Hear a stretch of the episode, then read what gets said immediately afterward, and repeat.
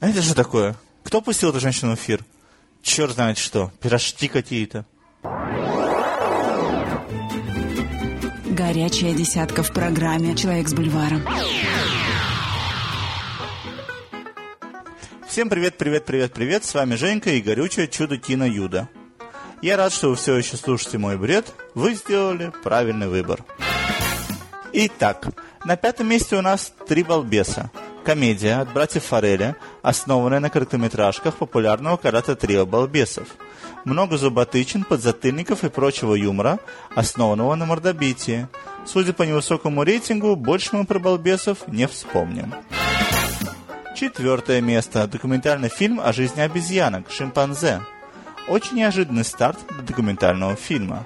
По-моему, даже лучший в истории. Если вы любитель подобных фильмов, вам точно сюда. На третье место упал лидер четырех предыдущих недель фильм «Голодные игры», рассказывающий о жестоком варианте телеигры «Последний герой».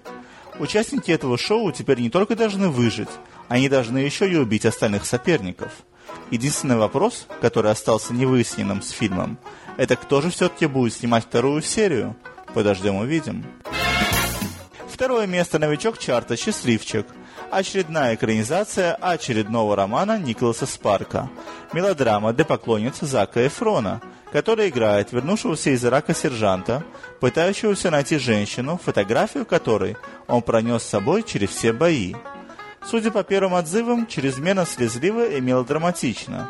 С другой стороны, так и про клятву говорили, а мне в конце концов понравилось.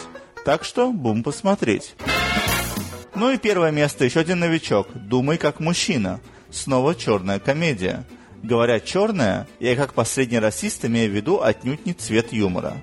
Речь пойдет о четырех друзьях, сами понимаете какого цвета, страдающих от проблем со своими возлюбленными, сами понимаете какого цвета. А все проблемы произошли потому, что их любимые читают вредную книжку «Поступай как женщина, думай как мужчина». Естественно, автор книжки – тоже сами понимаете, какого цвета. Так вот, четыре наших друга решили начать вести себя так, чтобы советы автора книги не оправдали себя.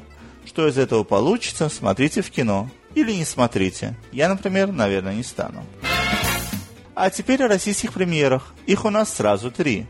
Первое. «Морской бой». Новый блокбастер, который в Штатах стартует только через месяц. Это экранизация всеми нам любимой игры «Морской бой», перенесенная в сюжет Армагеддона. Имеем троицу пап, дочка юнец, плюс инопланетяне, решившие захватить Землю. Все разворачивается в море-океане.